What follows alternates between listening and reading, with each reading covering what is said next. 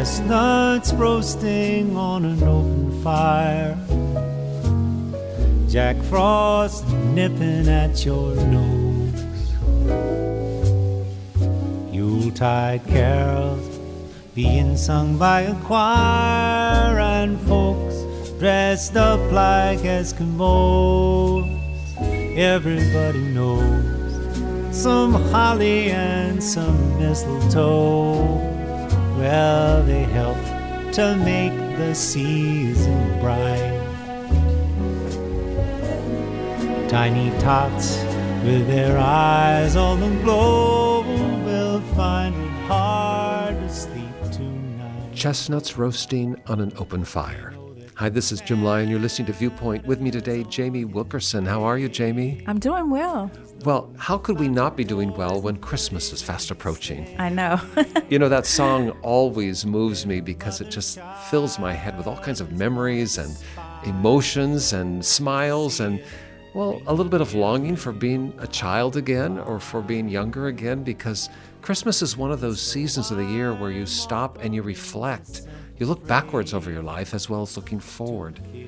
I'm guessing you, Jamie, growing up in Chicago, have some great Christmas memories, don't you? I have a lot of great Christmas memories. I mean, Michigan Avenue, the magnificent mile Yes. at Christmas. Have you ever strolled down that? yes, absolutely. Every year It's- around Christmas. It's so breathtaking. And uh, Christmas is filled with all kinds of emblems and signs and symbols that people just walk by, like walking down Michigan Avenue or maybe walking down Fifth Avenue in New York or, or that famous street in your small town or big city. There are so many things that pop out at Christmas, and do we even think about them? We want to start thinking about Christmas this uh, week at Viewpoint. Even though we know in the United States this is Thanksgiving week, you still can't escape the drumbeat of Christmas fast approaching. And so I'm offering this simple phrase to kids from 1 to 102. Although it's been said many times, many ways, Merry Christmas, yeah. Merry Christmas to you.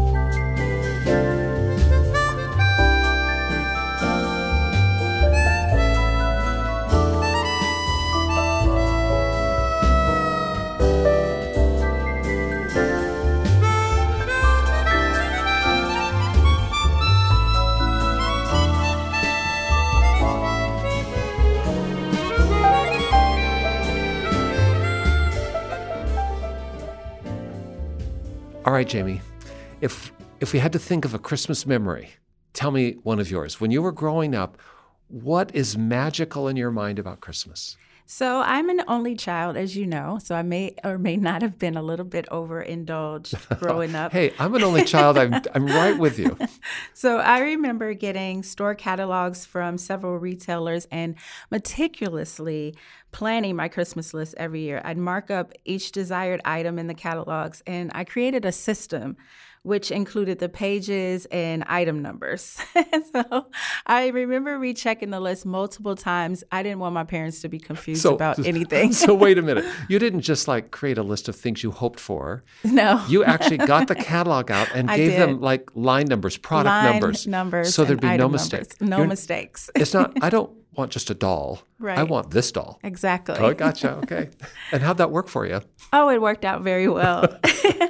I remember just no matter what the item was, even if it was hard to obtain, it was under the tree by December 25th. Oh, whoa, whoa.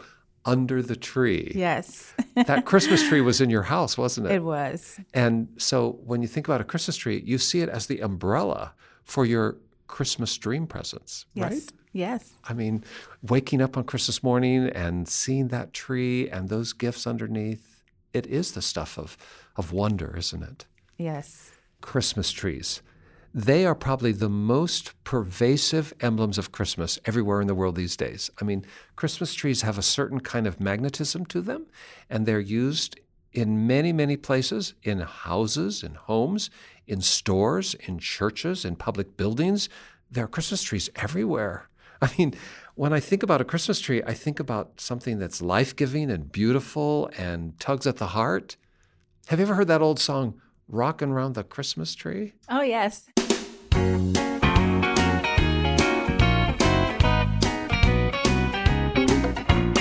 Rocking around the Christmas tree at the Christmas party hop. A mistletoe hung where you can see every couple tries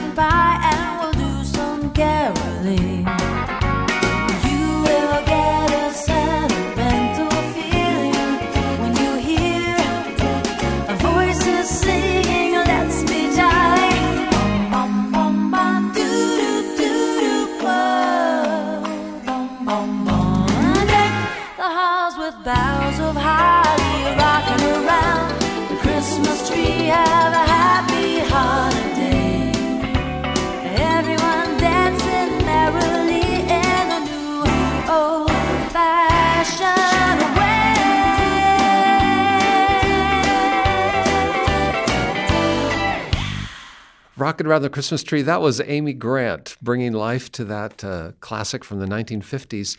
And when you think about Christmas trees or think about all the things that we associate with Christmas as decorations, they all have a story, Jamie. They all came from somewhere. And these days, we just walk by them. We might appreciate their beauty. They may pop out at us, but we don't think about where they came from. Why? Why is there a tree decorated at Christmas time? For what purpose? Why is it so all that?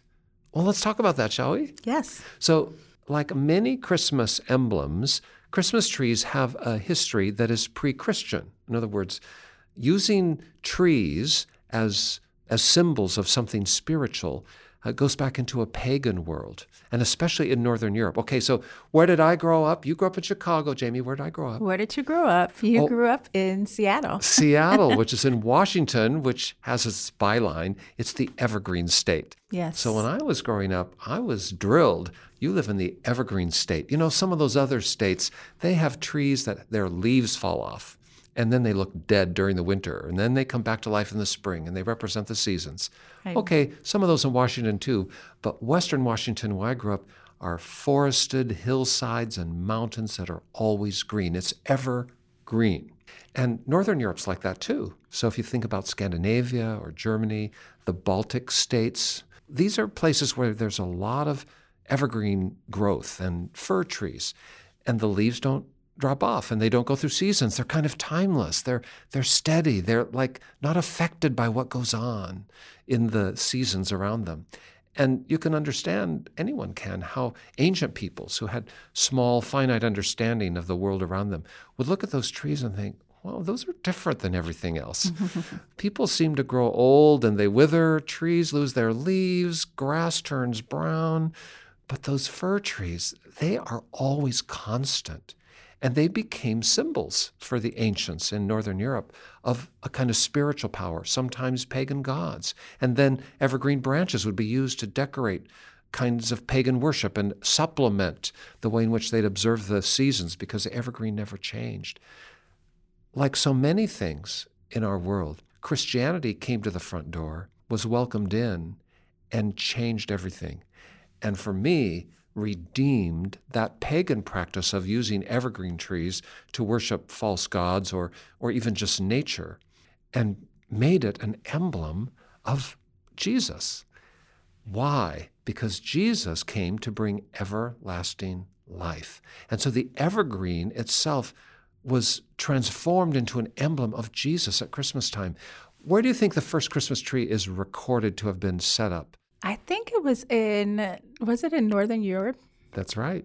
The capital city of Latvia. It's called Riga. That's one of the Baltic republics these days. And in Riga, there is a record, a definitive historic record back to the year 1510, when a huge evergreen tree was put up in the public town square and it was decorated beautifully for Christmas. There may have been Christmas trees before that, but that's the first documented evidence we have of a tree, an evergreen tree, being used to celebrate Christmas and bear witness to the everlasting, evergreen gift of life that Jesus brings. And so, from that edge of the Baltic Sea, which is adjacent to Scandinavia and Germany and so on, we have that first record of a Christmas tree. And then in Germany, Christmas trees really took hold. So, have you ever heard that story about Martin Luther? Yes, I did. I heard a little bit about it. I mean, so what do you know about the story? That he has a family and uh, some kids, and he's walking home one night, and what happens? So he walked through the forest and he looked up to see the stars shining in the night sky. And at that moment, it was so beautiful that he went home and told his children about it. He said that the the star and the tree that he I guess he chopped down for his family reminded him of Jesus. And some people say that this was the same tree as the Riga tree, but it really wasn't. The Riga tree actually took place a few decades earlier. So. That's right. And so far as we know, Luther wasn't uh, walking about downtown Riga. Right. but he was in Germany and Yes. he did cut a tree down, seeing the stars in the night sky and looking up from the ground. Imagine yourself out, a beautiful night, it's clear, there's snow on the ground, let's say, and you look up and the stars are like diamonds and you see through the branches of this evergreen tree, those stars, they're like lights in the tree. And so the story goes that Luther was so moved by it that he cut the tree down, brought it into his house, and set candles on the tree to represent that starlight, and then put a star at the very top, that star of Bethlehem, which would outshine all the rest, to teach his children about the coming of Christ. And you can see the direct lines straight to the story of Jesus being born and the star of Bethlehem. That Christmas tree took off then as a custom in Germany and was very popular. Oh, Christmas tree, oh, Christmas tree, thy leaves are so unchanging. Oh, Christmas tree, oh, Christmas tree, thy leaves are so unchanging. Not only green when summer's here, but also when 'tis cold and drear. Oh, Christmas tree, oh, Christmas tree, leaves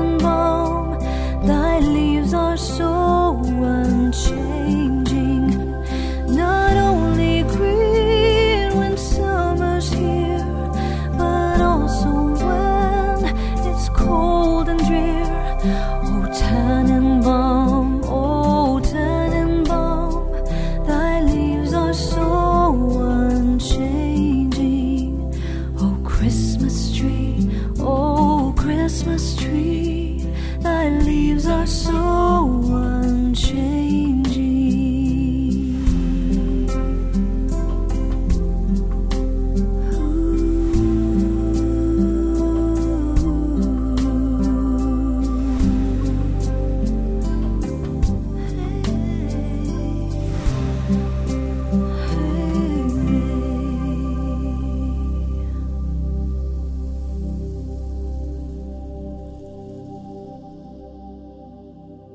Germans wrote the book about Christmas trees, and they wrote that song too. But in 1841, the Christmas tree jumped out of Germany into the English speaking world. What happened in 1841, Jamie? The Christmas tree became very popular in 1841 when Prince Albert, Queen Victoria's German husband, had a Christmas tree set up in the Windsor Castle. So Queen Victoria marries a guy from Germany, Prince Albert, to whom she was deeply devoted. They had a great family life and a whole group of children, and he brings this tradition of the Christmas tree into the palace in England. And it was captured in a drawing. Prince Albert and the Queen and all the kids around a beautifully decorated Christmas tree. And that drawing was published in a very popular magazine in London. I think it was called the Illustrated Weekly. And people in the public just thought, that's so amazing, that's so beautiful. We could do that in our house.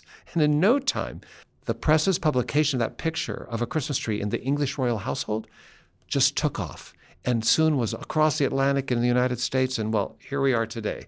Christmas trees are around the world, in the English speaking world, in the German speaking world, in the Far East. You can't go to Tokyo without seeing a Christmas tree at Christmas time. Everywhere, Christmas trees have captured the heart of the world. But why? Jamie, there's a verse in the scripture that gives us a clue. It's probably the most famous verse in the New Testament. I'm going to just recall it from memory from the old King James Version of the Bible. That's Shakespearean English that uh, we don't often speak today, but this is how I learned the verse. And then I'm going to ask you to read it in a more contemporary English translation called the New Living Translation. But first, this is the verse. It's John chapter 3, verse 16. It says, For God so loved the world that he gave his only begotten Son, that whosoever should believe in him should not perish, but have everlasting life. Now, what does it say in the New Living Translation? It says, For this is how God loved the world. He gave his one and only Son, so that everyone who believes in him will not perish, but have eternal life. So, no matter which English idiom you're using, ancient Shakespearean English, or this modern translation in the contemporary tone, the ideas are still clear. They pop off the page. And in this one verse of Scripture, we have the whole theology of the gospel, really. It starts off with the love of God. And we cannot forget at Christmas that God loves us. Sometimes people see God as angry and judgmental and harsh, and He is a God of justice. There's no doubt about that. And we do believe that there will come a judgment day. But right now, it's called the acceptable year of the Lord, the year of the Lord's favor. This season, this epoch of history, is where the love of God prevails. And He, this loving God, loved us so much that He gave. Oh, there's another Christmas thing. Your story was about gifts yes. that you hoped as a child to receive. The concept of giving gifts is rooted in Christmas too. Not only did the wise men bring gifts to the baby Jesus, God gave. The original Christmas was about a gift, and He gave His only Son. Wow. I have four boys. I'm not sure I'd give any of them up to help somebody else. But God gave His only Son, who came into this world, the very person of God in human form, and He entered into His creation in the person of Jesus at Christmas, that first Christmas, because He loved us so much. He, he came out of the palace, so to speak, to get onto the dirty street. He, he left the comfort zone, a fantastic paradise, to come into a world that's very broken and desperate because he loved us so much. He was willing to sacrifice because he loved us so much. And what was that love about? So that anyone who believes in him, and in John's gospel, where this verse is taken from, the word belief and obey are interchanged, even in the same chapter of John. If you believe, you obey, it means I take this idea so seriously, I'm going to allege myself, I'm going to give myself to the idea. Anyone who believes in Jesus, who obeys Jesus and receives him, will not perish, will not die and be lost forever, but will have everlasting life. Wow. I mean, I just lost my mom this year, the woman who taught me about Christmas trees, the woman who in my earliest memory, decorated a tree with tinsel like they did in the 1950s, and, and big colored light bulbs and, and globes of glass. And my mom was so much a part of my Christmas memory, and she died this year. This will be my first Christmas without her in my life. But you know what? My mom believed in Jesus. and she still lives. She has everlasting life. This is the Christmas story, and that's why Christmas trees are in the mix. It's not just because they're pretty, and it's not because they have a pagan history in ancient Europe, and it's not because they're easy to get, and it's not because you can buy one that's artificial now. It's because evergreen trees have always represented everlasting life. And at Christmas, they speak of Jesus. The only way you or I can experience life eternal is through Jesus. He is the only way. He is the only doorway. He is the keeper of the gate. He is the way to eternal life. No matter what happens in this world, I will live forever with Jesus. That's the Christmas story. And that's what every Christmas tree represents. Now, you're going to walk by some Christmas trees and you're not accustomed to thinking of this, but our dare to you this year is every tree you walk by, just stop and think to yourself, oh, yes, I know where that came from. is because Christmas trees are a Christian emblem of everlasting life, which can only be secured by Jesus, whose birthday we celebrate every Christmas.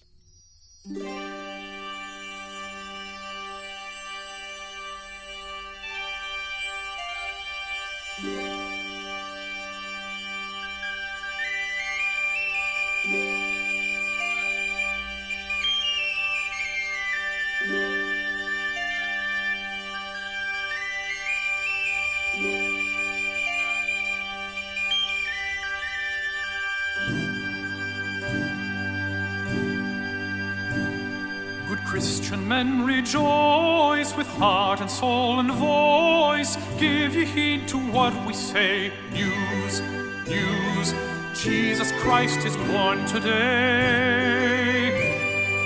Ox and ass before him bow, and he is in the manger now. Christ is born today. Christ is born today.